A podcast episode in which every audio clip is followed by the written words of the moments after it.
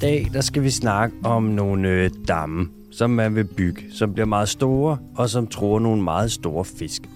Over i øh, Mekong, som ligger til højre på et kort østpå.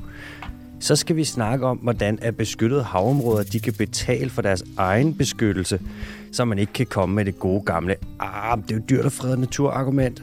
Øh, det er der nemlig et svar på, som også kommer. Så skal vi snakke om et dyr, der er ved at udrydde et andet dyr. Og det dyr, der er ved at udrydde det andet dyr, det er ikke et menneske. Mm. Og så skal vi lige ind og vende i, øh, i Nepal. Ved Nepal. På Nepal. Vi skal til Nepal og vende, for der er der altså også... Der sker der er lidt nogle øh, ting for tiden. Der er lidt øh, ildvarslen. Det er ikke så... Det er ikke det bedste, de har gang i et. Så skal vi til øh, de hurtige nyheder. Og der er øh, ja, fem stykker af dem, og de er sgu rimelig hurtige.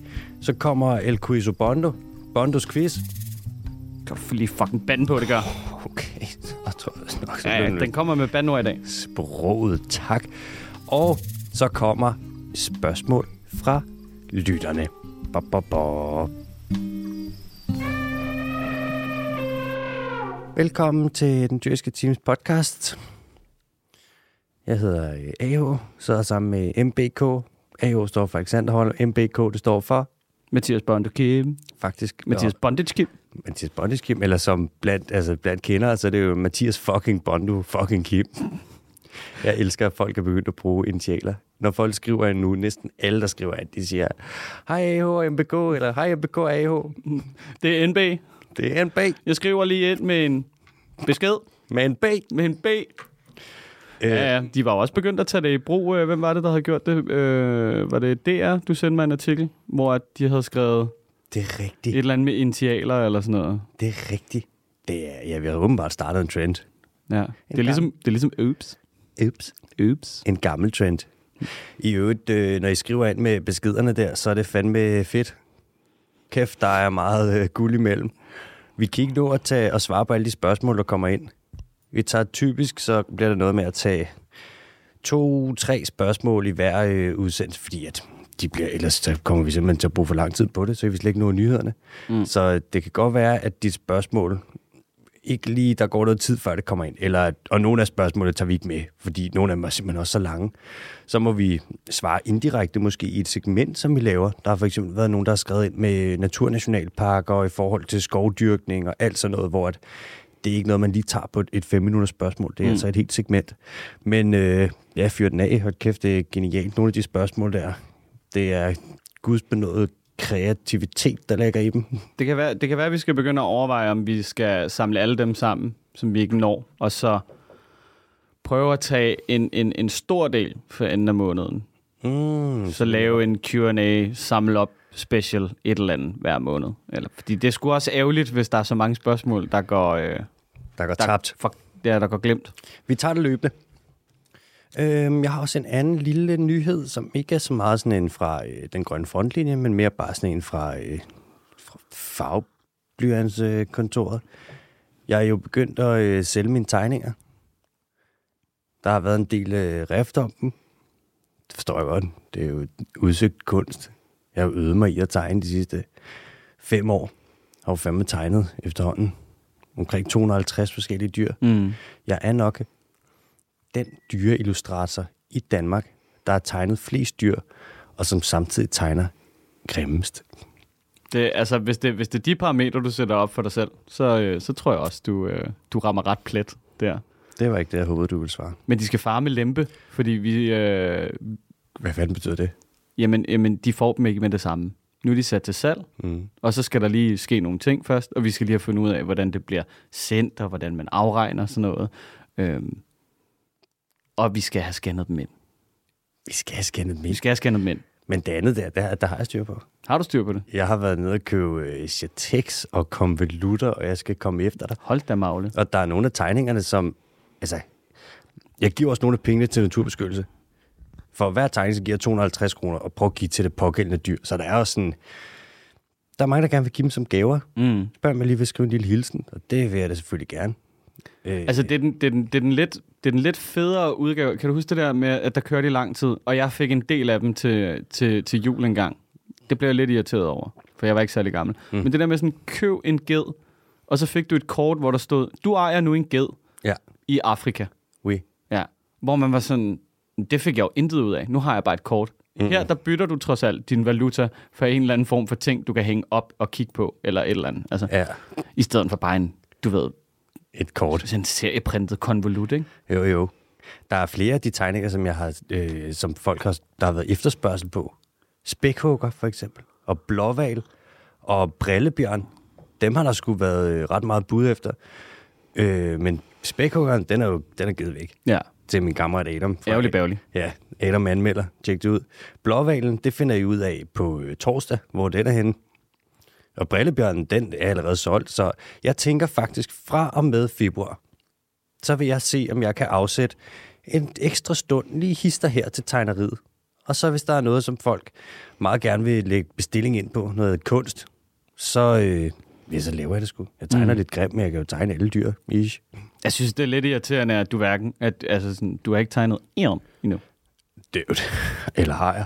Du har fødselsdag 22. oktober. Hvad tror du, du skal have Åh. fødselsdagsgave? Det ved jeg ikke. Men jeg håber ikke, det er en tegning. Hvad hvis der kommer en hilsen med? Uh, nej, så er jeg glad. Ja, og hvis det er et lille takkekort om, at der er blevet tegnet en tegning, men jeg ikke får tegningen Utroligt. ekstra. Jeg, jeg tegner også. Jeg skriver ret pænt. Jeg skriver meget sirligt. Jeg har en elegant håndskrift. Hvis min håndskrift det var en dans, så ville det være ballet. Hvis dis håndskrift det var en dans, så ville det være, ah, sæt ham der hjem, han er for stiv. Min håndskrift er breakdance. Jeg skriver udelukkende, øh, hvad det hedder, store bogstaver. Men breakdance, der er kun én partner, så der mangler noget. Og din håndskrift, den er ikke mangelfuld, den er bare sådan lidt. Den er mangelfuld. For eksempel mit A, det er bare et omvendt V. Jeg tegner ikke stregen igennem af en eller anden mærkelig årsag. Mit N er ofte omvendt, fordi det skal gå lidt stærkt. Og jeg synes, det er irriterende med, at jeg tegner et N, starter med stregen oppefra og ned, og så skal op igen for at tegne det der ekstra, du ved, slatne V, man lige smider på endet. Så jeg tegner det bare omvendt, fordi så kan det køre i en snor. Det er breakdance. Ja, Sindssygt. ja. Du er mere, sådan, du er mere forkryblet ballet, ikke? Altså, hvis vi skal være 100% ærlige. Din Det tilstræber sig ballet. Din attitude i dag, den er ulækker. Det er fordi, det sner.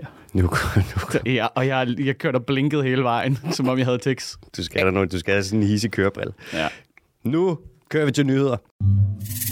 Vi skal til øh, Mekong. Det er jo en flod, som vi har snakket om flere gange. Det er Mekongfloden, det er den flod i verden, hvor der per areal er allerhøjst artsrigdom. Altså, det stikker fuldstændig af med biodiversiteten i den her flod. Mekongfloden, den løber igennem øh, Tibet og Kina og Myanmar og Laos og Thailand Ikke Laos, og Laos, Kambodja Kambodja og Vietnam. og Vietnam. Fik jeg sagt Myanmar? Jeg tror, jeg sagde Myanmar. Myanmar. Myanmar. Hvad? Jeg Det løber igennem Myanmar. Ian. Bæv. Der er en masse trusler mod øh, Mekongfloden. Man er begyndt at grave rigtig meget sand ud til byggeri. Det sand, der ligger i bunden af Mekongfloden, det er så godt, så godt, så godt at bygge med. Så man høvler bare, altså vi snakker 100.000 vis, ikke millioner af tons af sand ud. Så bunden bliver bare, det bliver dybere og dybere, og den bliver mere og mere ustabil, og alt, der lever på bunden, det er bare ærgerligt bævligt, mand. Det skulle da, have, det skulle da heldigt, at man, hvis man har brug for noget lækkert sand, og man lige kan Tag over til Mekong. tage over til Mekong. Kan jeg vide, om de er vil bruge, jeg vide, om de vil bruge noget af det der sand til øhm, Lynetteholmen? Ja, selvfølgelig. Jeg kan godt sige, at en ting, der er med Lynetteholmen, det er, at hvis du ikke forstår, at den hviler i sig selv økonomisk, og at den er grøn og klimavenlig, så kan vi ikke snakke om det. Så kan vi ikke snakke om det. Så kan vi ikke have det her interview. AKA. Ingen kritiske spørgsmål. Der skal ikke være nogen kritiske spørgsmål. Nu går jeg herover og hedder Benny. Farvel. Nu slukker jeg mikrofonen. Hej, hej. Nej, det er sindssygt. Nå, det skal vi slet ikke snakke om. Det skal ikke handle om politik. Så i Mekong, der laver man også, man har lavet en masse dæmninger. Man har dæmninger galore. I den kinesiske del af Mekong, der er det, de har mig bekendt 10 store dæmninger. De har så mange dæmninger, at Kina de kan stoppe med Kongfloden, og så kan de presse de andre lande, der længere ligger nede af floden. De kan lave sådan en slags øh, vandafpresning, eller sådan en slags dæmning-terrorisme. De kan basically sige sådan, Nå, men øh, det var da ærgerligt, at jeg ikke ville et eller andet. Nu lukker vi bare for floden. Og så kan de jo også slippe det fri igen, og lige pludselig så har du sådan noget, så er det jo Ringenes Herre 2. Release the river! Det er, øhm, Det er sådan en rigtig slyngelstat-manøvre. det er det faktisk. Det er, og det, har, det er en underlig form for terrorisme. Eller, det er jo ikke terrorisme. Det er afpresning. Ja, det er sådan en magt-ting. Ja, ja. Bare holde en flod tilbage. ja. Det er også et power move. Men ja. de har sagt mig også mange dæmninger i Kina. Er du gal? Ja, det er hisset nok bare at sådan kigge på vand og tænke, det der, det skal jeg kontrollere. Den der kæmpe store flod, Ja. vi bygger en ja mur. det er min. Det må være min. mur. Ja. Det er vores vand. Det er ligesom ham der fra Nestlé, der gerne vil eje regnen på et tidspunkt. Han prøvede lige at patentere vand eller sådan noget. Ja, det var så hissigt. Jeg, jeg, jeg kender ikke historien fuldt ud, men han sådan, puh, er der fart på. Det var ligesom dengang, at USA de prøvede at patentere øhm, gurkemeje. Seriøst? Yes. Kæmpe retssag Nå. mod øh, Indien. De tabte. Ja, ja, det kan jeg da godt forstå. Jo, jo. Godt, man skulle patentere salt. Lad os gøre det. Gør vi det. Tænk, tænk, tænk at patentere et mineral. Det er vanvittigt. Ja, det er fedt. Gammel, gammel, gammel mineral. Det tager vi lige bagefter. Øh, Mekong er særlig, fordi at øh, i Mekong der er også ekstremt mange store fiskearter. Der er flere store fiskearter end i nogen som helst anden flod. Og en af dem, det er øh, Mekongmallen, som er et, en af verdens suverænt allerstørste ferskvandsfisk. Den kan komme op på 300 kilo. Sådan en Mekongmalle på 300 kilo, den er lige så stor som en, øh, en grizzlybjørn. Eller en, en lille hest. Altså, det er, et, det er en absurd stor fisk. Og det er sådan, at den her Mekongmalle og en række andre af de her arter af store fisk, de yngler nede i den nedre del af, Mekong, af Mekongfloden. Så ikke op i den kinesiske del. Så Kina bygger en masse dæmninger, og det har ikke betydet så meget for dem, fordi sådan, de er ikke der, hvor dæmningerne er, så deres øh, yngleområder, deres leveområder er ikke blevet delt op af de kinesiske dæmninger, fordi det er længere op af floden og man har haft meget pres på at holde den nedre del af Mekongfloden fri for dæmninger, så man ikke opdeler de her fisks leveområder. Øh, det kan virkelig skade de her arter. Og det kan i det hele taget altså, bygge sådan en dæmning i et leveområde. Du, altså, nogle fisk, det er et spørgsmål om, du gør det, så går der 30 år, så er den uddød. Vi så det med den kinesiske padlefisk. Prøv lige at tjekke den. Kinesisk padlefisk. Bare søg på øh, Chinese paddlefish. Så skal du se. Det er en af verdens største ferskvandsfisk. Der kunne blive over 7 meter lang, og den uddøde i øh, 2003. Man nåede, Det, er det, er det sådan stør, ja, er det sådan størlignende-agtig Ja, fiskefisk? en ordentlig, det ligner, den har sådan en ordentlig padle på ansigtet. Altså, de Ja, er kæmpe, kæmpe store. Det ligner en, en, en narval, der er virkelig, virkelig god til at vende pandekager med næsen. Det er også den led af. Ja, ja, lige præcis. Men det kan den jo ikke, hvis der er dæmninger over det hele. Ja. Det, De ejer også de, alle de der pandekagestande, der bliver sat op i København hver sommer overalt. det gør de nemlig. Ham der, der kører og hører høj rock and roll der, Ja, ja. han er virkelig en Chinese paddlefish. Iskold. Åh, er du sindssygt, den kan åbne munden, hva'? Ja, det er en vanvittig fisk. Hold da op. Altså, hold, der er ikke et hold kæft der er stort nok. Det skal være en femmer fodbold, mm-hmm. før, den, Det er- før den ja. gider holde mund. Det er også det, dens latinske navn betyder. Ja. Ain't known whole kæft stored enough. Anyways, i Yangtze-floden, som ligger oppe i Kina, der lavede man en dæmning i 1980, lige midt i, hvor den her kinesiske padlefisk, den øh, boede, eller levede. Øh, og så gik det 23 år, og så var den uddød. Og den uddøde nok før det. Når man siger, at den uddør, så siger man så i 2003, ikke? Så, er det, så skal det være, fordi man ikke har set den i ret lang tid. Mm-hmm. Så det er ikke en særlig god idé at smække dæmning op midt i øh, fisks leveområder. Men på trods af den her ballade, der er med dæmninger, så har Lærers fået en fix idé. Lærers vil nemlig gerne være Sydøstasiens batteri. De vil lave strøm til alle de andre lande, selvom at Thailand faktisk har sagt, at det behøver de altså ikke, de har strøm nok. Og Lærers vil lave det her strøm med dæmninger, så de har hakket en masse dæmninger i kalenderen. Er de nu sikre på, at der er nok strøm? Er det er så dumt. Det er så dumt. At alle, altså at alt de kan gøre, de tager bare den del med Kongfloden, hvor biodiversiteten er allerhøjest, og så er de sådan, ja, yeah, ærgerligt. Vi skal jo lave noget strøm, som de andre ikke vil have. Ja. Planlægningen er, lad os bare sige, haltende. Der er også det, der sker med, når du bygger så mange dæmninger, og du holder en flod tilbage. Ikke alene, så går det ud over livet i, flod, i floden. Det går også ud over dens flow og hvad kan man sige, flodens morfologi, altså hvordan den er udformet. Men Kongfloden, når der kommer rigtig, rigtig meget regn op i øh, Kina og Tibet, så kan Mekongfloden stige længere ned med op til 13 meter. Så bredderne, der er en masse liv, der er vant til, at en gang imellem, så kommer der noget vand op. Men hvis man holder en flod tilbage med en masse dæmninger, så vil den stige mindre, fordi så vil vandet blive holdt tilbage, bla bla bla. Der sker en masse ting. Så kanterne af floden, der vil livet blive anderledes. Og floden vil ikke være så høj, den vil være mere stabil for meget sådan, den stiger og falder, så det vil ikke være 13 meter. Så man ændrer bare, altså, du, det er ikke længere en, en naturlig flod, kan man sige. Nej. Alt det liv, som har udformet sig langs med konge og sådan, ja, ja, den opfører sig sådan her, så gør vi sådan her. Det er ikke længere øh, lige så stabilt, fordi med konge bare bliver styret lige pludselig. Så øh, det er ikke sikkert, at livet kan øh, holde til det. Og nu vi snakker om dæmninger og lærer sig med konge, så det er ikke det eneste sted, man pynser på det her med dæmninger. Jeg undersøgte det lidt, og på global plan, der er man på nuværende tidspunkt, har man 3.400 dæmninger i kalenderen i tropiske områder. Hvis de bliver bygget, så vil der være 600 floder, som alle sammen er på over 90 km, som ikke længere vil være øh, frit flydende. Så man kan sige, at verdens floder vil være underlagt en slags øh, menneskelig kontrol. Nej tak til det. Ja, det er da noget pis. Men der er et lille lyspunkt. Var der ikke noget med en Yangtze-delfin? Yangtze? Den, Der er er også... Øh, ja, den er lige uddød. ja, den havde det ikke så fedt. Nej. Men øh, der, er, der er et lyspunkt bortset fra det. Ja, okay. Kambodja har lige lavet øh, et 10-års moratorium imod nye dæmninger i hoveddelen af deres del af Mekongfloden.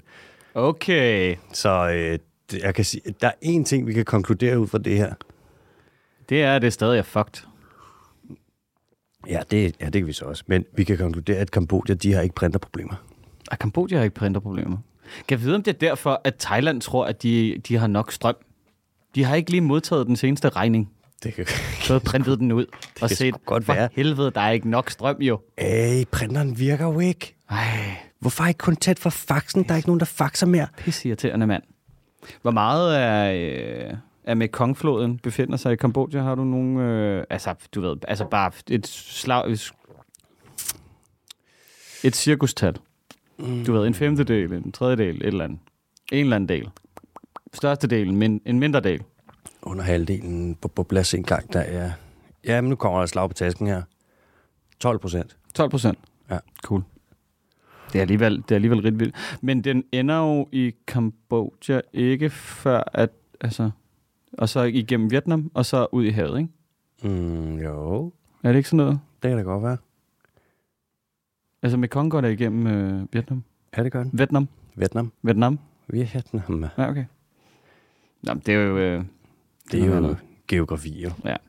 Det er ikke en geografi-podcast. Nej. Det skal ikke handle om politik. Benny Engelbrecht. du sagde det. Vi skal til øhm, havområder og til MPA's, Marine Protected Areas. Det er sådan, at hvis man vil have et beskyttet område til havs, så kan det godt være ret dyrt. Det skal nemlig overvåges døgnet rundt. Så der skal være droner og satellitter og det ene og det andet, der holder øje med det her område. Og så skal der jo også være nogen, der kan sætte ind, hvis der kommer nogen ind i det beskyttede område og begynder at fiske. Fordi hvis man bare overvåger, men du ikke har nogen, der kan komme ind og stoppe dem, der er inde og fiske ulovligt, så er det jo sådan lidt lige meget. Det koster penge. Overvågning koster penge, og at have folk i vandet, der kan sætte ind, det koster penge. Og hvor skal de her penge komme fra? Men det giver mere frihed. At øh, med, med overvågning, Det er Hækkerup. ja, det giver frihed. Det giver frihed. Det er jo derfor, jeg ikke har klistermærke på mit webcam. Mm. Det er, så Det er for at være fri. Ja, ja. Så tager jeg sat klistermærke lige ved siden af, og så står der bare Soy Libre Ja. ved siden af, så man stadig kan se mig, America. når jeg sidder der helt snottet en søndag formiddag, fuldstændig helt slidt med tømmermænd, og bare sidder og prøver at se en eller anden Marvel-film, mens jeg græder, fordi jeg har så ondt i leveren. Au, au, Kig på au. mig, ikke råb, jeg er fri. Hvorfor kan man ikke bare lade dem være? Øh, Hvis det alligevel er, altså... Bare dem, altså... Er der krybskytter, eller hvad? Ja, det er rovfiskere. Krybfe, krybfiskere. Krybfisk. Kæmpe industri. Altså ulovlig fiskeri. Du kan jo, hvis du kommer ind i et beskyttet område, hvor der ikke bliver fisket, så er der jo rigtig mange fisk. Der er ikke så mange fisk. Og du kan jo komme ind øh, i ly af natten. Hvis du sejler rundt ud på åbent hav Det er rigtigt. om natten, så er sådan, der er ikke nogen lys, der er ikke noget, hvordan fanden skulle de se dig? Ja. Så er det bare ind, ud med nettene, og så bare høve lidt andet op. Ja, ja. Hyggeligt i Holland lige kommer forbi med nogle bomtrålere. Det er jo så sygt. Øj, det, altså, det sker i hele verden. Det er jo næsten en krigserklæring på en eller anden måde, ikke? Ish, mod fiskene. Det var ligesom over ved Galapagos, hvor der var kinesiske både inde og fisk hajer op, hvor de så fangede dem. Mm. Altså, det er... Der Hvis du får sådan, hvis, men også hvis du får sådan nogle døde kyster og sådan noget, ikke? Altså, hvis andres rovdrift, ligesom på dit lokalmiljø, skader dig sådan, at for eksempel havet, altså vi har snakket om det der, øh, hvad er det, øh, ålegræsser der, ikke? Mhm. Hvis det ikke kan leve. Præcis. Fordi du, øh, fordi du tråler hele bunden i, i smadret, så er det jo, Det er lort. altså, det er sådan lidt en biologisk krigsførsel på en eller anden måde. Det må man sige. Øhm, men der er noget, man kan gøre. Man kan nemlig øh, gøre det, at man kan tillade fiskeri i det område, der grænser op til det beskyttede område. Hvis du har et beskyttet område, så fiskene, de, altså alle dyrene derinde stikker helt af, de formerer sig og formerer sig. Og der kommer så mange af dem, at de begynder at brede sig ud fra det beskyttede område. Så udenom et beskyttet område, der er der rigtig, rigtig, rigtig godt at fiske. En fisk ved jo ikke, om den svømmer over en grænse. En fisk ved jo heller ikke, hvis den laver grænseoverskridende adfærd på den måde der. Nå. Ja, der kan de godt være sådan lidt... Øh, Det er derfor Zoom-allen ikke er blevet cancelled endnu. ja, det er nemlig præcis derfor, at de ved det ikke. Den laver jo ikke andet end bare at rende rundt og lege Frank Jensen. Et beskyttet område, det hedder en MPA, Marine Protected Area. Området udenom kan nu hedde, bliver det foreslået, en CFA, altså Conservation Finance Area. Og altså man kan sige, det kunne være fedt, hvis uh, regeringer og sådan noget, de nossede sig lidt sammen, og så slog et grønt slag for havet og beskyttede fiskene. Øh, men hvis man siger, at det sker på bekostning af noget fiskeri, der så ikke kan være, så vil de nok sige nej, fordi det er jo tit, så er det jo pengene, der taler. Ikke? Men den zone, der er udenom det beskyttede område i havet, der øh, vil være et spillover af fisk. Og så vil der være øhm, altså godt at fiske. Så kan man få fiskerne til at betale for at fiske der. Ligesom at jæger betaler for at jage, for eksempel. Altså lige nu, der er det jo stået, der kan du fiske, så har du, får du bare kvoter, men du skal ikke betale for det. Og man kan sige sådan, jamen hvis du skal betale, hvor der er godt at fiske, så koster det penge, og de penge, de går til at beskytte det her område, og jo mere vi beskytter det, og jo bedre vi beskytter det, jo flere fisk kommer der ud, som du kan fange. Det er sådan lidt win-win-win-win-win. Men er det ikke det der hele, øh, altså er det ikke det fundament, som hele ideen om EU's 30% havområdefredning bygger på? Ja, det, EU, de, har, de siger 10 procent. Okay. Men jeg ved ikke, om de tænker at køre sådan nogle CFA'er udenom deres MPA'er.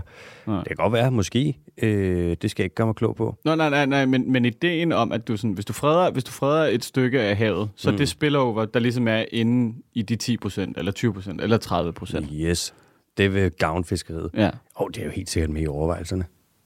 Det er i hvert fald smart. Man burde jo gøre det. Man kan jo se over ved Palau der, som har fredet så meget af deres hav. Altså, de har så mange fisk, at man tror, det er løgn. Uden at fiske udenom Palau, det er jo mega, fordi at fiskene bare er sådan, vi, kommer, vi svømmer også lige en lille smule over den her grænse. Mm. Det fungerer bare sindssygt godt. Øhm, der er et problem med det. Oh. Ej, satans. Er det Nej. printerproblemer igen? Ah, det er ikke rigtigt. Det er problemer, hvordan skal man sige det? Der Kvotekongeproblemer, det er faktisk, der er vi mere derhen af. Ja. Det er nemlig... Er det øh, sådan lidt, åh, øh, oh, jeg vil rigtig gerne fiske alligevel, selvom jeg ikke må-agtige problemer? Det er lidt sådan noget, øh, uh, jeg ved ikke rigtigt, hvordan jeg slipper afsted med at fiske, men det kunne godt være, at jeg skulle øh, blive venner med nogen, der havde noget med det her at gøre, som var politikere, og så måske lave en lille smule korruption. Okay, altså Det det, meget- det, vi, det vi ynder at kalde en Lars Løkke. Det er det, vi kommer til at kalde torsken. Torsken. Der er rigtig stor chance for, at hvis man har de her områder, prøv at overveje det. Altså, det er jo Mm. på havet, du har jo ikke hegn, der er jo ikke noget. Og du har en båd, der får at vide sådan, du må fiske der Mm. på åbent hav. Og hvis der ikke er særlig meget overvågning, og så er det sådan, hov, vi, ups, ej, shit, vi kommer lige til at fiske herinde, hvor der var rigtig mange flere fisk. Og hvis det er om natten, og hvis man lige betaler nogen for at kigge den anden vej, og som sagt, det er ude på åbent hav, der er stor chance for korruption, men det er jo den chance, man må tage. Og der bliver altid snakket om, at naturbeskyttelse, det skal kunne betale sig, og det her, det er en af måderne, det kan betale sig på. Hvad så god, Rasmus Prehn? Værsgo. Han lytter ikke noget. Nå, men det, Det ved du også godt. Han ja, lytter ikke tænk nu, hvis han gjorde. Nej, men han er træt. Han har så mange andre ting at se til. Tænk at være landbrugsminister, stå boks med Axelborg, fiskeminister, stå boks på fiskelobbyen, mm. og så være fødevareminister og få at vide Axelborg sådan, du skal fucking sige til dem, de ikke skal spise for meget broccoli. Men jeg ved ikke, altså det, det, virker, det virker lidt som om, at, at Rasmus Prehn, han, han, han har sådan Floyd Mayweather-stilen, du ved, ikke? Det der med sådan, han ruller med slagene, og han venter lidt på, at du ved, Axelborg bliver træt af at indføre, eller få indført, du ved, idiotiske tiltag. Altså det er sådan, han venter bare på, at de løber tør for idiotiske tiltag, og sådan, cool, så tager vi. Nu ja. Nok outer vi. Sådan, så kan vi lave Ja. grøn omstilling. Men jeg tror, jeg tror, at det Rasmus Prehn har undervurderet, det er, at grådighedens idioti vil ingen ende tage lige meget, hvad fuck du gør. Quote.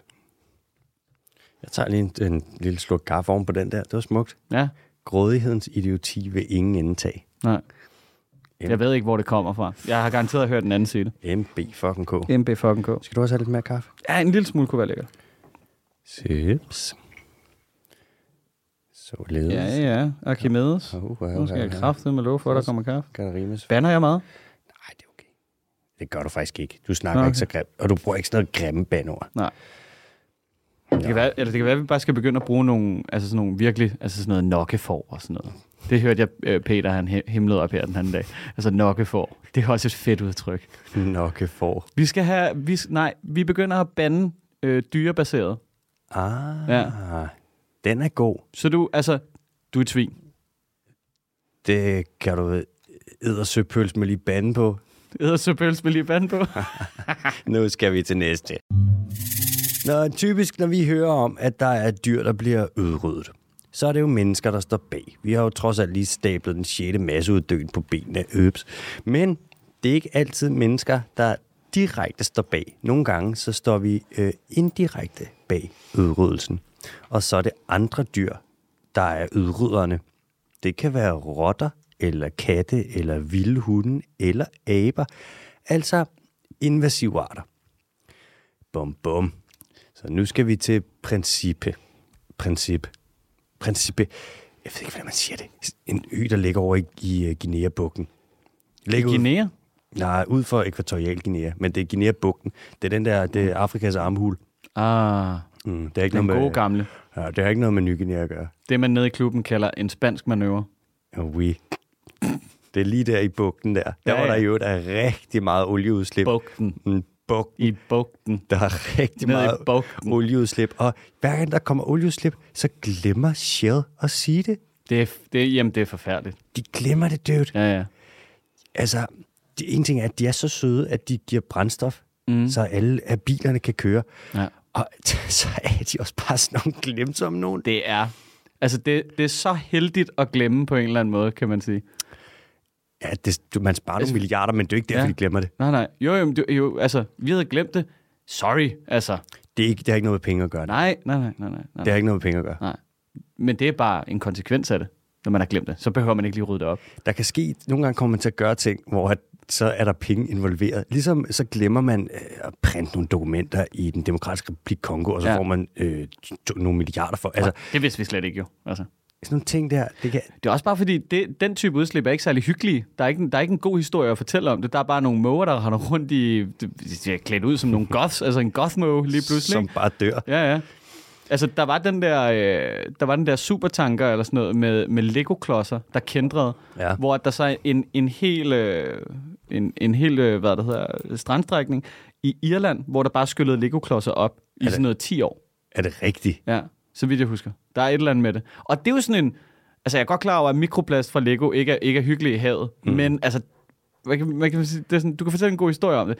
Det der med olie, ikke? det er bare sådan lidt... Fuck, fuck, Det der fuck, fuck, Lego Strand, det må have været det mest smertefulde sted at gå i hele verden. Dude, det er for, ja, altså, jeg kunne ikke forestille mig noget lignende. Omvendt så må det være børnenes yndlingssted. Prøv at tænke en strand, hvor du bare mm. kommer ned, og så er det ikke smutsten, det er Lego-klodser. Ja, så det giver en helt anden betydning at bygge et, et sandslot. Er du gal? Shout-out til Billund. Øj, vi kom langt væk. Vi kommer, nu kommer vi tilbage. Ja. Vi skal til Principe, den her ø, der ligger over i Guinea-bugten. Det ligger ud til, bare ned midt på Afrika, pff, ud til venstre. Der er der nemlig for alvor kommet gang i noget ballade. Det var sådan, at øh, den ø, den blev koloniseret af Portugal en gang i sådan noget 1970'erne, eller i øh, 1470'erne. Og de havde nogle øh, kæledyr med, som er nogle nonneaber. Og nonneaben, det er en slags, det er en abe, det er en slags markat, kalder man det. Den findes over i Afrika, over ved Cameroon og ved Ghana. Det er en lille abe med noget brunlig pels, man kalder fauna agouti. Hvad kalder man farven? Agouti. Agouti. Mm. Agouti. Det skulle det hedde, hvis jeg nogensinde lavede et øh, album med musik, hvor jeg spillede blokfløjte, så skulle det hedde, man kalder fauna Gucci. Og så okay. launcher jeg bare i gang med Brian Burrows March. Anyways, de her øh, nonneaber, de har nogle aftegninger, der gør, at de lidt ligner øh, nonner, hvis man ser rigtig dårligt. Og da portugiserne, de kom til Principe, Princip, jeg ved ikke, hvordan man udtaler det, så havde de de her aber med, og nogle af de her aber, de flygtede, og så etablerede de sig på øen, og blev til en invasiv art. Og satans. Det har vist sig at have lidt uheldige konsekvenser. For på Principe, der er der en særlig slags drossel, Principe-drosselen, som kun findes der. Den er nemlig, Den er endemisk. det er den nemlig, Og hvad er en drossel? det er en slags sangfugl. En solsort er for eksempel en drossel. Og en chakker, den der fugl, der altid skider på dig, det er også en drossel. Den aggressive fugl. Det er, ja, det er en drosle. Ja. Du skulle lige tage at drosle lidt ned. Mm. Den her øh, principetdrossel, der findes kun omkring 250 af dem.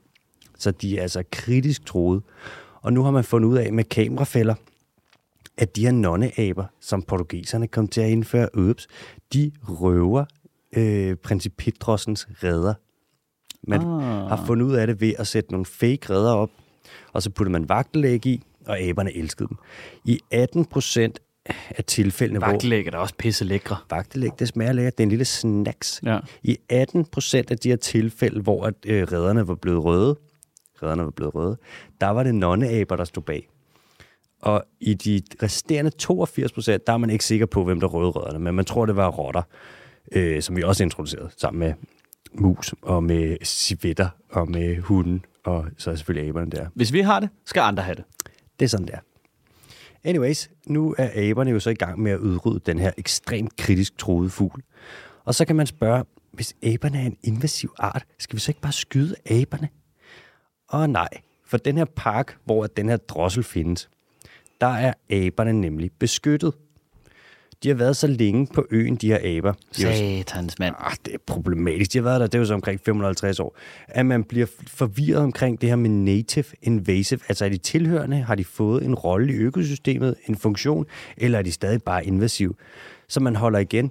Og uden for parken, der er der øh, krybskytteri på aben.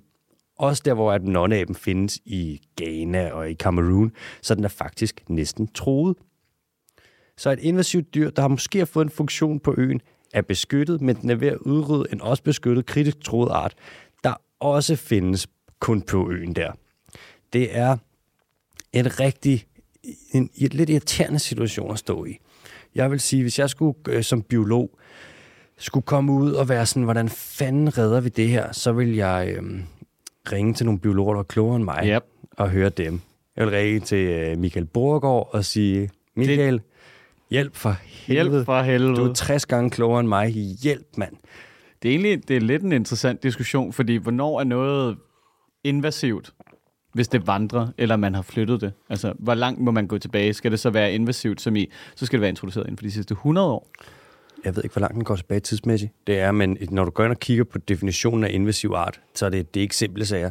Det er Nej. sådan noget med, menneske, øh, mennesket har stået bag på en eller anden måde, men det kan jo være invasive arter på alle mulige forskellige Stod i måder. et ledtog med aben Ja, de har lavet ballade, du. i princippe. Princippa. princippe. Jeg vil ved med, at jeg siger det forkert. Men du har også luret på, om de her nonneaber, om de allerede har udryddet arter på Principe, som man bare ikke nåede at beskrive. Så de simpelthen bare har været ude at lave... Altså, der er jo mange arter, vi ikke har nået at beskrive, som allerede er ude. Mm. Og hvis der har været en eller anden fugl, der lige har fandtes på en eller anden, en lille bakke i Principe, og aberne har været op, hap, hap, hap, hap, haps, mm. og udryddet den i 1750. Altså, der var Linnaeus engang. Der havde vi ikke engang moderne taksonomi. Hvordan fanden skulle vi vide det? Så øh, det er en øh, upser. Og man kan også se, at invasive arter er meget højt på listen over de største drivkræfter bag biodiversitetskrisen. Mig bekendt ligger det på top 5. Vi har virkelig øh, bare se på New Zealand, man. Hold kæft, det er blevet fuldstændig pløjet stykker af katte og hunde og rotter og sådan noget dernede. Ja, og dårlig vin. Og dårlig vin, ja. Er du sindssyg, mand? Kan du ikke lide vin fra New Zealand? Nej, det kan jeg godt nok ikke. Det er jo meget syrligt. Ja. Meget syrlig Sauvignon Blanc. Ja, type. jeg, kan, jeg, kan, jeg kan lige slippe afsted med at drikke en Sauvignon Blanc fra, øh, fra New Zealand, hvis jeg spiser en citron inden. Så du ligesom har dulmet. Ja, ja, altså fordi det er jo som regel sure, og så kan du smage søde, men, men du ved, som udgangspunkt, så synes jeg ikke, at jeg skal drikke noget, der er surt. Jeg skal ikke sidde sådan her, helt tør i munden bagefter. Altså. Altså, du siger surt, men man vil, hvis jeg skulle sælge den, så ville jeg sælge den som crispa. Nej, crispa. altså sprød. Ja. Altså, den har sådan lidt en sprød karakter, Mm-hmm. som i den er dårlig. Som i, at den er sprød, den er crispa. Altså som udgangspunkt, at, øh, altså, det er jo en oxymoron at sige, at væske kan være sprødt. Jamen, det er jo også en oxymoron så at sige, at en vin kan være tør. Det er rigtigt. Men yes. kan, siger man det? Ja, ja. Tør. Det er jo, siger, hvis den er sød eller tør, ikke? Hvis der er er 0% sukker i, så vil man kalde det en meget, meget tør vin. Jeg vil jo sige frugtig. Så er den mere læskende, altså på den læskende side af. Nå, velkommen til uh, Vivinos nye... Uh, Hold kæft. vi skal til uh, Nepal. Nepal, det er et land, som vi ikke har dækket så meget, og det er lidt på trods af, at det faktisk er et ret vildt land med noget rigtig, rigtig spændende biodiversitet. I Nepal, der er... nej, jeg skulle ikke til at sige noget. Mm. Men, men, men hvis jeg skal sige noget, så kan jeg godt. Der kom. Det er et politisk øh, øh, tumultariske områder begynder at dække, i hvert fald, i forhold til alt muligt, som vi har dækket før med Det- det Kina og Det alle mulige andre. Nu skal du se mig gå på tippy toes. Okay, det er ikke skallerne. Ja. Øhm, og hvis de lytter med inden for den kinesiske ambassade, så er der ikke noget ondt i det overhovedet. Jeg har aldrig været i Kina. Jeg skal ikke, altså, jeg kan ikke kunne sige noget om det. Jeg ser bare på det som biolog. Mm. I Nepal, der er der, øh, der er sneleoparder, der er næsehorn, der er tiger, der er blå får, som de hedder blå, blue sheep, men i virkeligheden så er de tættere beslægtet med geder. Der er tibetansk rev, og der er tibetansk ulv. Der er to arter af pangolin, der er elefanter, der er endemiske leguaner, sådan nogle store øjler. Der er otte forskellige arter af stork. Der er 900 fuglearter, der er varaner. Altså, der er alt muligt i Nepal. Det er super bjergrigt. Ligger op ved Himalaya der, hvor der er de højeste tinder i hele verden. Der er rigtig meget skov, og der er en del beskyttet natur. Det er mere end 40 procent af Nepal er faktisk dækket af skov, og omkring 24 procent af landet er beskyttet natur. Men i 2015, der var der jordskæld i Nepal. Og det gav en losing til infrastrukturen, fordi at der jo var en, en masse ting, der falder sammen, når der er jordskæld. Og så var der et land, der stod, som var tæt på Nepal der, som stod klar med noget hjælp. Og Kina. Så Kina har smidt en masse... Faktisk, Altruistiske storebror. det kan jeg love dig for. Gode, øh, de har gode intentioner. Yep. De har smidt en masse penge efter projekter i Nepal. De investerer i byggeri i hele landet. Alene i 2019, der smed de 15 milliarder kroner efter byggeri i Nepal. Og Nepals BNP er altså ikke særlig stor. Kina bygger veje og damme, dæmninger, kraftværker og togbaner, og det lyder umiddelbart godt, men det er altså ikke øh, filantropi det hele. Kina bygger nemlig veje, for eksempel fra øh, Tibet og til Nepal. Veje, som de selv kan bruge og udbygge deres egen infrastruktur i området. Og de bomber sig igennem bjerge, når de skal lave de her veje. De laver store veje hen over trekkingruter, og de blokerer floder, når de laver dæmninger. Og det er problematisk af mange forskellige grunde. Øh, når, de, når man laver veje ind i afsides områder og beskyttet natur, så lige pludselig så alt det der, der før var afsides, det bliver jo tilgængeligt. Og så har du krybskytter. Hvor før, der er det, det er jo besværligt, hvis du skal trække 140 km for at komme ud til et næsehorn. Men hvis du bare kan gøre det ud i din jeep, pff, nemt. Så det er ikke så, det er umiddelbart ikke lige øh, optimalt. Som sagt, dæmninger, det har vi allerede dækket lidt nu her. Det er ikke altid det bedste, man kan gøre for en flod og for flodens liv. Altså, det er meget nice, hvis man gerne vil have strøm. Mm. Men det er også det, det. Nepal siger, at de gerne vil have en balance mellem at udbygge deres infrastruktur og passe på deres natur. Men som det er nu, der er det lidt svært, fordi at øh, Kina, de står altså bare, de har det med skovl og hammer, du, de er i gang med at bygge amok, og det er ikke meget hensyn, der bliver taget til naturen. lige Tak for pt. hjælpen, Kina. Tak for det.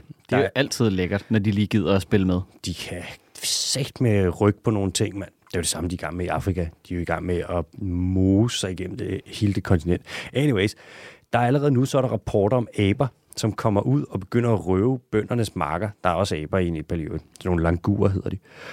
Øhm, for de her skove, som aberne plejer at bo i, de er væk. Og så løber aberne ud og begynder at spise øh, bøndernes afgrøder.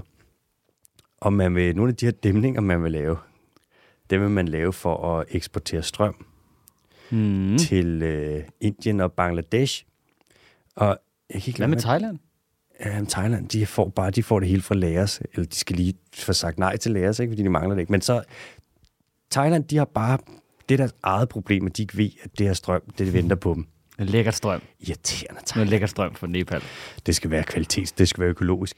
Ja, det er kommet på mode at være et batteri i Asien. Og være et batteri. Ligesom Laos, de vil være Sydøstasiens batteri. Nu skal Nepals bjerge, det skal være Nå, jeg troede, det var sådan på individbasis, sådan noget Matrix-agtigt, at du gerne vil være et batteri. Jeg har gerne vil være et batteri længe. Bare få tatoveret du selv lige i panden, ja. og så ellers bare ned på klubben, og så sej ud. Nepal er jo fucking fedt, fordi... Nu bandede jeg igen. Det er sørenpøl... Nej, hvad er det? Øhm, æder søpøls, jo Æder søpøls med lækkert. Ja. Øhm, de har jo sådan en mega cool flag. Hvordan ser det ud? Det er den der vimpelagtige dobbeltvimpel. Mm. Ja, ja. De har, ikke, de har ikke et klassisk rektangulært flag. De kører, Eller firkantet. De kører simpelthen vimplen. Ja, kører vimplen. Dobbeltvimpel.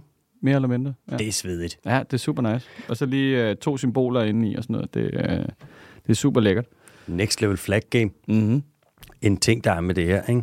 Med, øh, som også er lidt trist, bortset fra det med naturen, det Mm. er, at de tibetanske flygtninge, som er i øh, Nepal, meget bekendt er der omkring 20-25.000, de er allerede nu er de bange for, at de mister deres frihed i Nepal også nu, ligesom de har mistet den i Kina, nu hvor Kina vokser så større og større inde i Nepal. Jeg skal som sagt ikke blive politisk, men helt ærligt, jeg synes, det er lidt tavligt nogle gange, nogle af de ting, Kina gør med nogle andre Altså lande. globalt lige nu, der er det, altså det er jo ikke kun Kina, det her handler om, men der er nogle, øh, der er nogle lebensraum-agtige ting, der foregår lige nu, hvor man tænker, nu, nu, nu stopper I. Nu tager I lige op Ja. ordentligt. Ja, altså, det, er jo, det er jo økonomisk øh, skruetving, man sætter Nepal i, hvis man giver dem så mange penge. Altså hvis du kan fordoble deres BNP ved en mobile pay overførsel, altså, og bare begynde at bygge veje over det hele. Og Ja. I vil høre om på tors, på tor, øh, I Jo. har hørt om, når det her det udkommer, hvorfor det, eller også er det på torsdag, når det her Det er udkommer. på torsdag, ja. Ja, så kan I jo høre lidt om, hvorfor det er problematisk at øh, ikke eje sit eget land. Mm-hmm. Ja, Good point. det er noget lort. Glæder jeg til det. Vi skal til øh, de hurtige. Los Nivers Schnellers. Schnellers. Er du klar? Jeg er altid klar. Er du fucking klar? Jeg er eddersøpøls med klar. Vi starter i øh, Nicaragua. Ja, I Nicaragua, der får den en ordentlig en over øh, afskovningsnakken for tiden. det er sgu da lækkert. I øh, Kan vi Rives. bygge nogle lækre møbler eller et eller andet? Vi, skal få, vi kan få nogle bøffer. Det er Ej. Cattle Rangers, der er ved at gå amok. Det var fandme også på tide. Mm-hmm. Det er over i Rio San Juan i Indumais. Øhm, det er meningen, at Miljøministeriet derovre, de skal holde øje med de her beskyttede områder, men det gør de ikke. Så ja, ups, hvad kan man gøre? Jeg vil gerne komme med en opfordring. Det er ikke noget, vi kommer med så tit her i podcasten, men lige præcis det her område, Indio Maiz, i Rio San Juan over i Nicaragua, det er præcis der, hvor at verdens skove, de øh, hjælper med at beskytte skov for tiden. Så hvis man går ind på verdens, altså bare igennem verdens skove, så kan man købe regnskovscertifikater, alt det der, og pengene går til at beskytte skov dernede, til at beskytte oprindelige folk dernede, til sådan, smid nogle penge der. De har sat med lige nu, der er de brug for det, for satan, der bliver med med høvlet noget skov ned, og det er tageligt at sige, men Miljøministeriet i Nicaragua, fuck, de er dårlige til deres arbejde, mand. Totalt udulige. Som vi siger, der er printerproblemer. Der er helt sikkert printerproblemer der. Ja. Godt, næste nyhed. Der er en fugl, der hedder en hoko, og der er en, der hedder en barefaced. Og jeg har tænkt på, altså B-A-R-E, ligesom bære, ligesom nøgen. Barefaced hoko. Øh, det er sådan en stor, det ligner en stor krave med lang, det er sådan en kravhøn. Vejer mm-hmm. 3 kilo omkring 85 cm høj. Klassisk fugl. Ja, den nøgenansigtede hoko, kalder jeg den, den er kommet tilbage til Argentina. Den har været væk i 50 år. Man kom til at udrydde den en gang herovre. Men nu har man lavet et reintroduktionsprogram, og man har fået den tilbage. Er der nogen måde, hvorpå, at hvis det er Argentina, at vi kan skyde, det, det, skyde skylden på nazisterne, der tog derover og hyggede sig? Ja, dude. Det, er jo, det var jo nazisternes Costa del Sol. Det er rigtigt, det var der, de flygtede hen. Ja, ja. Det var der, hvor Josef Minkel han også. Skide hyggeligt derovre. Det er sindssygt. Bare over at skyde fugle. Det kan godt være, at de har haft noget at gøre med det. Ah, vi 50 år siden. Er det shit, der bare der? Den er kommet tilbage. Den nøgenansigtede Hugo. Der vil jeg gerne sige... Uh, Bienvenidos al regreso a Argentina. Nu skal vi til øh, Alaska. Øh, bjørnene i Alaska, de er begyndt at skifte diæt. Det er dem, som man altid ser, som spiser mange laks. Man, vi har alle sammen set det BBC-dokumentar, alt det der. Og i perioder, der er det op imod 80% af deres diæt, der har bestået af laks, men nu bliver det mindre og mindre og mindre, og de spiser mere bær, og blade og alt sådan noget. Og man er ikke helt sikker på, hvorfor de skifter diæt. Det er nok noget at gøre med, at der kommer færre laks, men der er stadig laks, så det er lidt underligt. I øvrigt, så de her bjørn, det er dem, der er med i det, der hedder øh, Fat Bear Week, hvor at man har øh, nogle kendte bjørn, som nogle naturfotografer, der er oppe i Alaska i det her område, og så tager de billeder af bjørnene, og så kan man stemme på, hvilken en fed bjørn, der er ens yndlings. Altså, de tager jo så absurd meget på, når de ligesom skal gøre sig klar til at komme i. Fat Bear Week, tjek det ud. De har alle sammen navne også.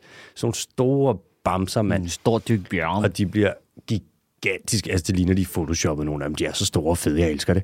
Nå, vi skal til, øh, der er den hurtige, ikke? Der er, ud for øh, USA's kyst, der er der en masse habitater og beskyttede områder og sådan noget, hvor der lever tigerhajer.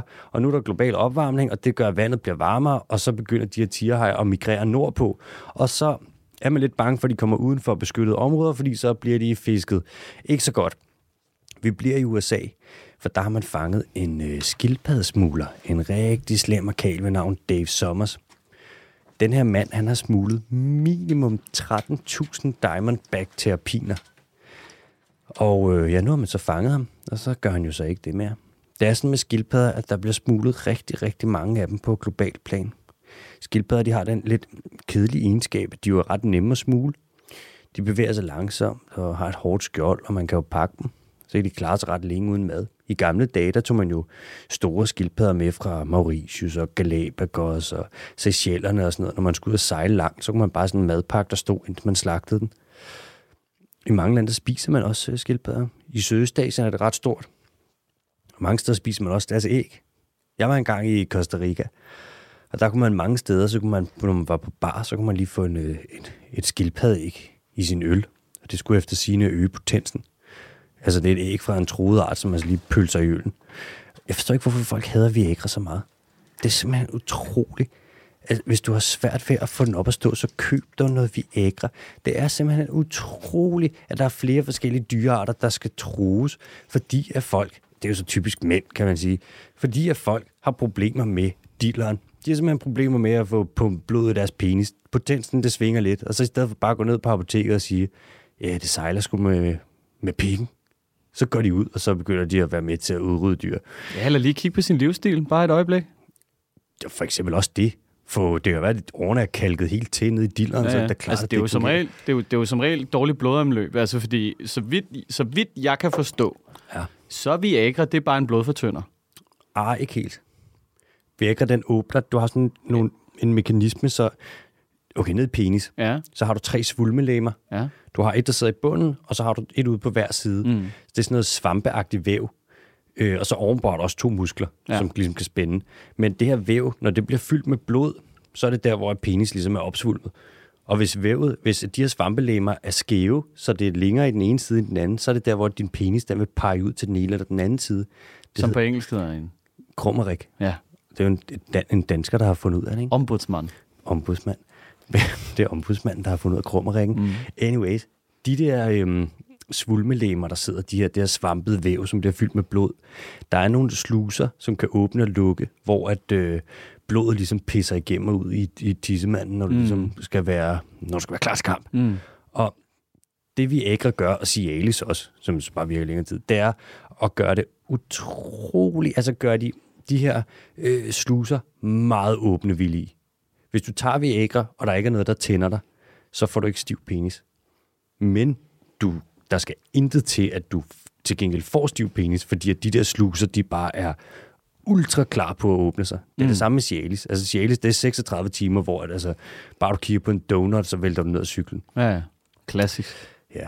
Nå, vi skal, nu, skal vi jo, nu giver vi jo ordet til dig. Ja, ja, der kommer en lille quiz. Er Der kommer klar? altid en lille quiz. Altså, er du klar, eller hvad? Mm, jeg tror det. Altså, du, blev, du blev så pisse sur sidste uge. Ah, det er lort, det er en lortequiz. Nå, kom. Jeg synes ikke, det var en lortequiz. Nå, ugens dyr. Nej, øh, som vi skal til det. Hvad der, kommer, kommer en lille fact, som øh, er lidt sjov omkring øh, det, det givende dyr. Og så kommer der nogle, øh, nogle ekstra facts bagefter, som måske ikke er helt så sjove, men som kan pege dig i retning af, hvad, hvad for et skidedyr det er. Men øh, ugens dyr, fact nummer et. Øh, ugens dyr har lange øjenvipper. Ugens dyr har lange øjenvipper. Maybe, maybe it's Maybelline. Ugens dyr har lange øjenvipper. Ugens dyr er født med lange øjenvipper. Så det er ikke Maybelline. Det er et pattedyr. Jamen, det er jo ikke, det er jo ikke dyret. Du skal, jo gætte, du skal ikke bare gætte på en kategori. Det er sådan, om det er et dyr. Jeg vil ved med, at det er en slags val. Nå, næste. Næste. Men du har ikke noget gætte endnu? Nej, nej. Ugens dyr er god til at løbe. Det kunne være mig. Er det en øh, saiga? Jeg har lange, smukke øjenvipper, og jeg er god til at løbe. Du har nogle rigtige gazelleben, har du. Er det en saiga-antilope? Saiga-antilope, det er det ikke. Mm. Desværre. Saigaen er jo pisse cool. Det er jo den der, der har været væk og tilbage og væk og tilbage ikke? i Sibirien. Bouncer frem og tilbage. Jeg er så glad for at skyde den, indtil der ikke er flere tilbage. Og så Ja. glemmer man lige fire, der står nede i hjørnet af kortet, Jeha. og så er de tilbage. Den er god til at Øh, løbe, en saga. Og God det- til at løbe lange øjenvipper. Uh, den er svær. Det er ikke en gepard. Nej, det er det ikke. Ugens dyr vejer mellem 60 og 150 kilo. Det er sagt med et stort udsving. Ja. Ja, helt, det må være et pattedyr. God til. God til at løbe, lange øjenvipper og vejer mellem 60 og 150 kilo. Det kan ikke være en gnu. Nej, det kan det ikke. Den er større. Eller det kunne det måske godt, men, men ikke den her quiz i hvert fald. Satan, det kan være rigtig mange forskellige dyr. Ugens dyr har to tær, der peger i samme retning. Det er en strus. Det er en strus. Har strusse øjenvipper? Ja. Hvor mange point får jeg? Du får, øh, der er, der er seks, øh, der er seks ledetråde, og du fik fire af dem, før du gættede, så du får to point. Det er meget godt. Ugens tal er to. Ja. Vil du have, øh, vil du have resten af... Ja, kom med dem. Ugens dyr har giraffens hals, vinger som en albatros og ben som Usain Bolt. Ugens dyr er kendt for at lave manøvren stik hovedet i jorden. Allerede der. Ja. Ja, det er fordi, jeg havde, jeg havde lidt overvejet at tage øh, fakten med, at dens øjne er større end dens hjerne, men det tænkte jeg var for let. Ja, det ville have været for nemt. Altså fordi den er, altså, den er jo det er ekstremt dum jo. Strussen er jo kendt for at være et fucking dumt dyr. Meget dum, og bare en old gammel fugl, altså. Ja. Vi, der, vi skal faktisk lige en, en, en tur forbi Zoologisk Have, og så skal vi lige snakke om den. Det tror jeg, vi bliver nødt til. Strussen er den største af alle nulevende fugle. En fuldvoksen han kan veje op til 130 kilo, eller 150. Den kan blive mere end 2,5 meter høj. Strussens æg er også meget store. De vejer omkring 1,5 kilo. Til sammenligning vejer et hønseæg cirka 50 gram. Med mindre, at det er unge høns. Fordi hvad er det med unge høns, Alexander? De lægger mindre æg. Ja, de gør så. Jeg har faktisk spist øh, både strus og strusæg. Hvordan er det? Ligesom, kød smager ligesom roast beef. Okay. Og, øh, Det er da ægget- mærkeligt. Ja, ikke Men er det meget mørkt, eller hvad? Er det mørkt det, kød? det kan være, det bare var sådan lidt for well done, det jeg fik der. Jeg husker det ikke som noget, jeg var ikke blown away. Jeg tænkte bare sådan, det er det bare ligesom roast beef. Men mm. det er også mange, jeg tror det er 20 år siden. 20 år siden, du har spist strus. Mm. Hold da kæft. Strussefuglen er en gruppe fugle, der alle har mistet evnen til at flyve. Strussefuglene mangler den fremtrædende kamp på brystbenet, og brystbensmuskulaturen hester ikke til bryst, brystbenet. Er du klar til spørgsmål fra lytterne? Det kan vi godt.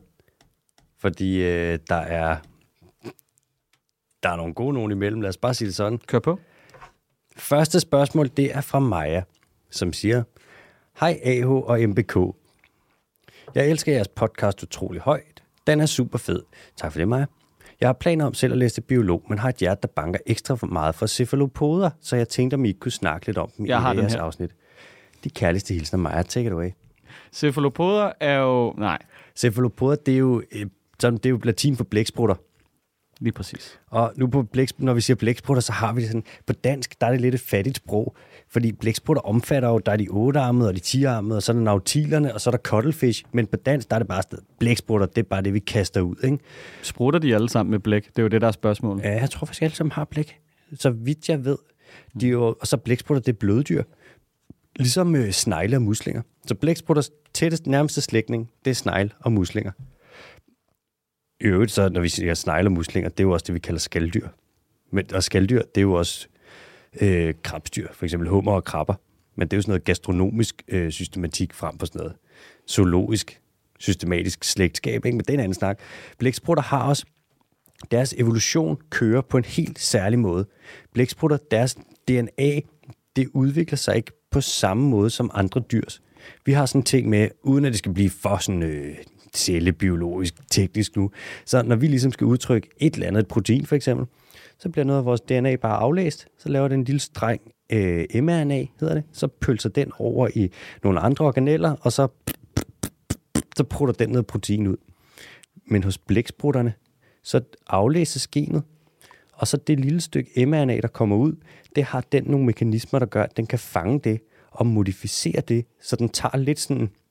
Det er lidt ligesom The Messenger, som den bare tager fat i, og så skriver den brevet om. Og det kan den gøre ud fra nogle stimuli, der kommer udefra. Det er normalt totalt fy-fy inden for DNA det her. Normalt, når det sker, så kan det virkelig fuck ting op. Men på blæksprutterne, der øh, fungerer det. Og det kan være en af grundene til, at de er så intelligente, eller virker så intelligente, det er, at de er ekstremt omstillingsparate, fordi at omgivelserne kan direkte påvirke deres DNA. Det er jo en slags epigenetik in action. Totalt unikt. Altså, det giver ikke nogen mening, at det fungerer, det her. Det er alt for meget gamble. Jeg, for, jeg, jeg forstår cirka 0% af, hvad du har sagt de sidste 5 minutter. Forestil dig sådan, at dit DNA, det koder for nogle gener. Ja. Dit DNA, det er jo fire forskellige basepar. Mm. A, T, G, C. Så kan det kode for et eller andet gen. Ja. Så kommer der, når du skal... Det her gen, det koder så for et protein. Så kommer der en eller anden ting ned og læser dit DNA og sådan noget. Så skal vi lave det her protein her. Så pisser den en besked ud til nogle organeller. Og så udtrykker dine organeller, de udtrykker proteinet. De laver det af aminosyre. Jeg tror, at jeg ved, jeg, jeg, jeg, jeg tror, at, at Jeg tror, jeg synes, jeg forstår det, uden at gøre det. Bare forestil dig så, at den, den besked, som bliver sendt ud, genet bliver afløst, sender en besked til nogle andre ting, ligesom sådan nogle små proteinfabrikker, og så er de sådan, fint, der er beskeden, vi laver det, ligesom det står i DNA'et. Der er hos blæksprutter, så beskeden, den fanger de bare, lige når den kommer ud i cytoplasmaet, er det så, så fanger de den lige, og så skriver de den bare om. De snyder, de laver sådan noget real-time øh, evolution. Jeg bliver nødt til at sætte det i perspektiv til noget, jeg forstår.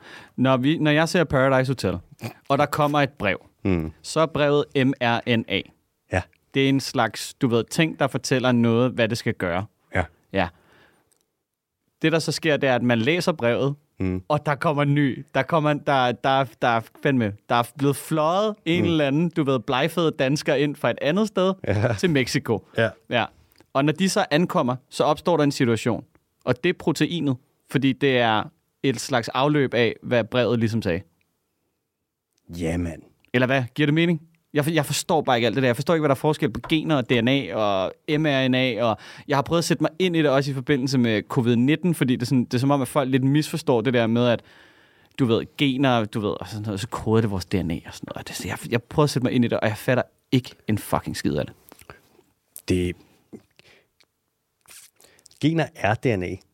DNA, det er bare sådan noget... Prøv at forestille dig, at du skulle skrive... Du har fire bogstaver, Mm. og så skal du skrive en besked. Og den besked, alt efter hvordan du sætter bogstaverne sammen, så kan du, du kan lave basically uendelige kombinationer. Ikke? Så hvis det er, det er A, T, G og C, det er de fire baser, man har i DNA'et. Ikke? Så hvis du siger A, A, T, G, C, T, et eller andet, så er det kode. Det, der er der, det er kode for et protein. Mm.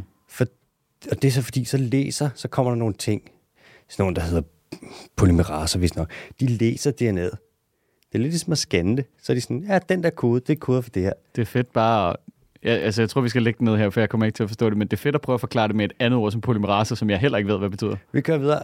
Blæksprutter er fucking nice. Jeg elsker dem også. Ja. Jeg forstår dem overhovedet ikke. Var Octopus teacher. Ind og de se er den. Så også ved, og jeg har været, Han, han, vil, han vil gerne lidt, var? jamen, han er forelsket i den. Ja. Den mindste blæksprutart, der findes, den er under 1 cm, og den længste, den er over 14 meter. Vi snakker altså noget rimelig stor forskel. Ej, vi blev da enige om i sidste uge, at der var The Kraken, som havde taget den der dybthavsfisk. eller hvad fanden Selvfølgelig, det og var. den er jo så 250.000 meter, så der er, det er lidt noget andet. Ja. De bliver store, Kæmpe bløksprut. kæmpe. Kæmpe sprut. Vi har et spørgsmål fra Christian. Han siger, hej Alexander og Mathias. Oh, Tak. øh, øh, du sagde Christian med K der. Øh, det er med CH. Jamen det er det. Så udtal det med CH. Christian. Ja, Der var den. tak. Tak for en rigtig dejlig podcast. Lige siden jeg lærte om evolution og begyndte at gøre min egen forestilling om emnet, har jeg gået og filosoferet over, hvorledes evolutionen af menneskets og dyrs smagsindtryk hænger sammen med eksempelvis frugters kemiske sammensætning af smagsstoffer. Har menneskets smagsløg udviklet sig til at kunne lide frugt, fordi det gav forskellige fordele at indtage, hvilket dermed i højere grad gjorde disse menneskers overlevelse og videregav gener med smagsløg, som reagerer positivt på frugt? Eller er frugters sammensætning af kemiske smagstoffer udviklet således, fordi den frugt, mennesker og dyr synes godt om smagt bedst i højere grad øh, blev spist, og dermed fik sin frø spredt? Eller er der tale om en blanding, hvor begge parter har udviklet sig mod hinanden. Der skulle så nok stå med hinanden jo. Og hvad med byttedyr, som ses i evolutionsperspektiv ikke har en fordel af at smage godt, men på trods stadig gør det i munden på rovdyr? Spiller smagsløg overhovedet en rolle, når man taler om overlevelse? Personligt vil jeg spise hvad som helst for at holde mig i live. Håber, du kan finde hovedet og hale i min lange tankestrøm og har tid til at tage spørgsmålet op. Med venlig hilsen, Christian. Øh, jeg skal starte med at sige, at jeg ved ikke præcis, hvordan at smagsløg har udviklet sig, men der er uden tvivl tale om en sådan en koevolution. Så er der nogle frugter, som smager rigtig godt. Så får de øh, spredt deres frø. Og automatisk så er der jo nogle dyr, der vil spise de her frugter. Øh, og bliver ved med det, fordi så overlever de. Og så kan man sige, så vil det udvikle sig sammen. På den måde, så har vi jo sådan en, ja, en koevolution. Det er ikke sådan noget med, at den ene udnytter den anden mere, end den anden udnytter den ene. Og hvad angår det med rovdyrene og kød, så er der jo nogle byttedyr, der smager dårligt, som undgår at blive spist. Men der er altså også bare den, hvad kan man sige, ulempe ved at være lavet af kød, at i kød, der er der den aminosyre, som hedder glutamat. Og den smager fucking godt. Den gode gamle. Den smager fucking godt. Og Det- det... Kom. Nej, øh, ikke noget. Det er derfor, at altså, mange rovdyr, de har jo en glutamatreceptor, så de kan smage det her. Øh, pandaen har ikke. Det er derfor, at den så faktisk i stedet for bare spiser bambus. Det er også nemmere at gå på jagt efter bambus. Man skal jo ikke løbe så hurtigt, kan man sige. Men der er der mange eksempler på, at det... At, altså, for der er der, der er der det der træ i Afrika, hvor at når... Øh, øh, Akacie. ja, når, øh, når giraffen lige kommer hen og nipper til det, Mm, så begynder den bare at smage dårligt. præcis. Og sender signaler i rødderne Ja, med, til, til de andre, andre akacetræer. Oui. Ja. Det er jo og der sygt må, smart. der, der, må der, også være, der må der også være noget, der taler for, at, at, vores smagsløg, der har man givet gener videre, der har selekteret for, hvad der er sundt for kroppen. Det er jo derfor, at vi vemmes, når vi, når vi lugter til lort. Det er fordi, der er en, der har prøvet at spise det på et tidspunkt. Det er ikke gået særlig godt. Ja, både og. Omvendt så er der andre ting, som ikke er gode for os, som vi synes er alt for lækre. For eksempel øh, chips og slik. Søde ting generelt. Vi er alt for glade for glukose, som jo er noget, der er, Men, de er, sparsomt i naturen. Ikke? men Der- det er jo ikke nødvendigvis dårligt for os. Det er jo dårligt i mængder. Præcis. Altså. Præcis. Så I, det er jo store, I store mængder, ikke? Jo, jo, men hvor jeg tænker sådan afføring, det er jo, hvad kan man sige, næringsfattigt for vores fordøjelsessystem på en eller anden måde, fordi det er gået igennem en forædlingsproces. Klart. Altså så, jeg ved ikke, om man, kan, man, kan man sammenligne sukker og afføring på den måde? Det ved jeg ikke. Nej. Det må være dagens spørgsmål. Det kan være, at vi tager det op næste uge. Ja. Kan man sammenligne sukker og lort? ja. Okay, nu har vi sidste spørgsmål her. Fra Buke. Bukke. Og det er, hej, jeg har et meget underligt spørgsmål. Hvis nu man tager en meget lille snegl og en meget stor snegl af samme art, og sætter dem op mod et kapløb mod hinanden, hvem er så hurtigst? Klassisk. Det er jo sneglen mod sneglen. Og jeg tænkte lige over det, jeg var sådan, jeg lurede på det, og så tænkte jeg, uden at det skal blive for nørdet, og altså snegles lokomotion, deres, hvordan de bevæger sig, det er fucking underligt. De har sådan en lag slim, som de deformerer og rykker rundt på med deres fod. Og så har de to forskellige moduser, alt efter om de lever på land og i vand. Og det er sådan effektivt. De kan jo klatre op og ned på alle overflader og vende på hovedet, men det er ikke så hurtigt. Men tænk på det sådan her. Hvis du tager en lille snegl og en lidt større snegl, ikke? og det ser ud som om, de kravler lige hurtigt. Ja, okay, fair nok. Hvad så, hvis du gør den lille snegl lidt mindre, og den store snegl lidt større? Så vil den store snegl være en lille smule hurtigere, og den lille snegl være en lille smule langsommere. Og hvis du kører den helt ud og siger, jamen den store snegl, den skal være en kilometer lang, og den lille snegl skal være en millimeter lang, så vil den store snegl jo bevæge sig hurtigst. Og hvis man tænker på det på den måde, så i min lille idiothjerne, jeg er jo ikke særlig god til fysik, men hvis man tænker på det på den måde rent fysisk, så øh, vil den store snegl altid være hurtigere end den lille snegl, givet at det er samme art. Og at de vil bevæge sig præcis lige hurtigt, hvis de var præcis lige store. Nej, det giver ikke mening. Så en snegl på en nanometer bevæger sig lige så hurtigt som en snegl på 10.000 milliarder kilometer. Ja, det giver ikke nogen mening. Hvis de bevæger sig lige hurtigt, så er de jo lige hurtige. Men det, der gør, at de bevæger sig, alle de der moduser, som er, som sidder inde i deres fod, de vil jo blive opskaleret, opskaleret, opskaleret. Og de trin, de har, de pulserende bevægelser, de har, vil være gradvist større. Så hvis de kommer, hvis de kører i samme rytme, så vi siger, der kommer Ah, en okay. puls Ja, ja. per 10 sekunder, så vil Okay. pulsen jo så være større. Ja, ja. Du, skal ikke, du skal ikke komme Nej, nej, men, men, men det er fordi, det er to forskellige diskussioner, det her. Hvis en lastbil kører 50 km i timen, så kører den ikke hurtigere end en folkevogn Polo, der kører 50 km i timen. Men hvis dens hurtighed er relativt til den størrelse, så jo, vil den bevæge sig hurtigere, hvis den bliver større. Hvis at størrelse er indikator for at bevæge sig hurtigere og ikke langsommere. Du har ikke sagt noget, som jeg ikke har sagt. Du misforstod bare det, jeg sagde. Du skal lære at høre efter, Mathias Bondo Kim.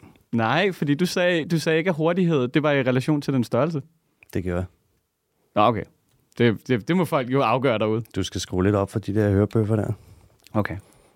Men ja, pulsen. Men, det, men hvor, hvordan er det, de bevæger sig? Så de har en, hvad, suge, eller en, En fod. en fod. Det er jo ikke en fod. Det er jo bare en, det er jo en klat. Det er det, men det, ja, det kan man ikke sige. Det lyder bare ikke pænt i fagsprog. En fod. Tjek det. Der er nogle videoer med det på YouTube. Det er rimelig indviklet, og der er en masse... Hvor sidder rygge. den? Eller er det en stor fod? Det er en stor fod. Det er hele det der, den der ting, den har nederst. Den, den klisterfladen der, det kalder man foden. Klisterfladen. Det kan man få. Okay. Klisterfladen. Ugens ord, klisterflade. Klisterfladen. det er ugens banord. Jeg har ikke mere. Nej. Det har vi vel ikke. Så kan vi jo ikke sige andet end uh, tak, fordi I lytter med. Og have en dejlig dag derude. Adios.